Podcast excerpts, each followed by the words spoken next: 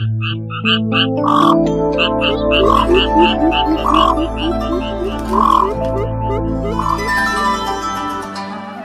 cũ cảnh xưa.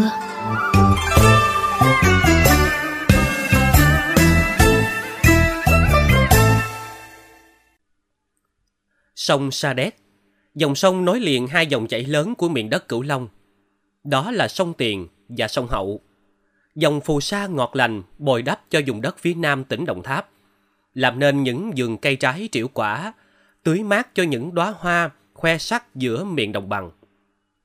Cồn An Hiệp, một trong hai xã Cù Lao của huyện Châu Thành tỉnh Đồng Tháp, nằm giữa dòng sông Tiền và sông Sa Đéc, không những nổi tiếng là vựa chanh lớn nhất huyện Châu Thành, mà còn được nhiều người biết đến bởi thương hiệu của làng nghề làm gạch truyền thống tồn tại hơn nửa thế kỷ, làng gạch An Hiệp.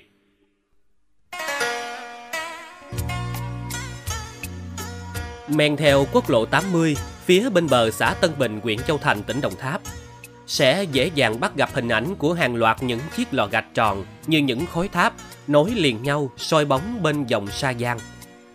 Làng gạch An Hiệp thuộc xã An Hiệp, huyện Châu Thành, nằm cách trung tâm thành phố Sa Đéc khoảng ba cây số về phía nam.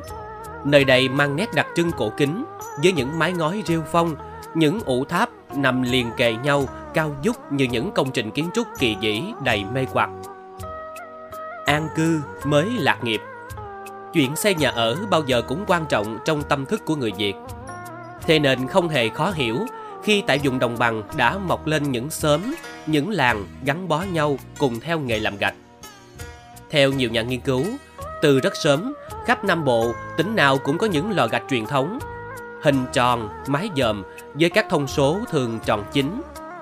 Đường kính lọt lòng từ sáu thước ba cho tới tám thước một, cao từ chín cho tới mười ba thước rưỡi. Tường lò dày khoảng một thước tám ở phần dưới và phần đỉnh là không phẩy chín thước.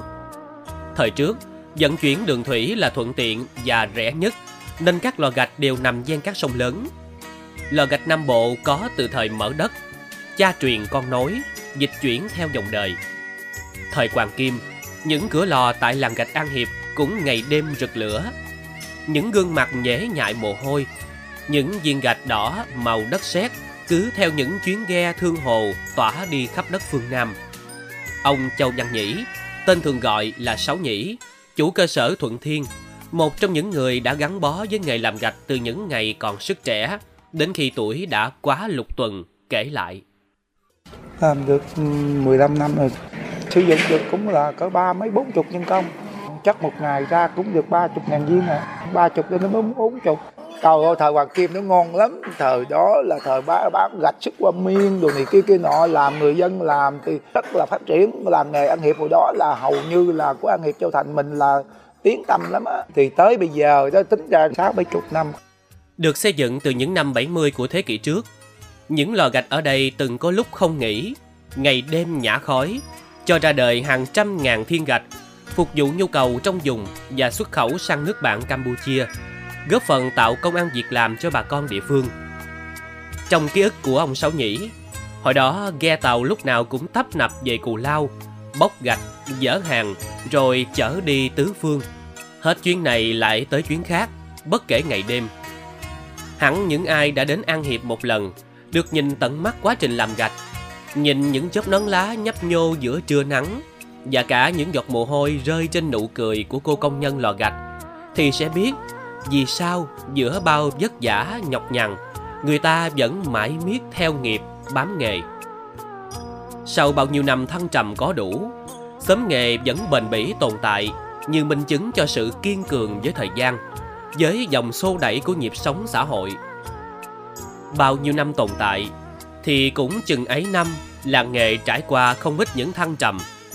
Có lúc làng nghề tưởng chừng như bị mai một, bởi dân làm nghề không mấy ai mặn mà, thu nhập cũng bấp bênh, nguy cơ ô nhiễm môi trường nữa.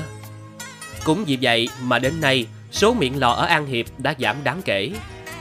Ngoài ra, nguồn đất sét để làm gạch đang dần cạn kiệt, cùng giá trấu nung gạch tăng cao, cũng là nguyên nhân dẫn đến sự tụt dốc trong việc sản xuất bằng phương pháp truyền thống ở làng gạch An Hiệp. Hiện nay, chỉ có khoảng mười phần trăm số lò gạch tại đây còn hoạt động cầm chừng với vài công nhân. số còn lại bị bỏ quang. Chú Sáu Nhĩ tâm sự. Cồn này hồi xưa là như rất là đẹp, nhưng mà mình đồ một là để bị lỡ, và cái thứ nhất, cái thứ nhì là mình xài lúc thời đó đất nó quá nhiều đi, mình xài phí phạm, cho nên giờ là hầu như là giờ còn đâu có nhiêu hectare. Chất đốt thì quá mắc, chắc là nghề mình chắc phải mai một rồi, có nói chắc một vài năm chắc cũng phải đấy.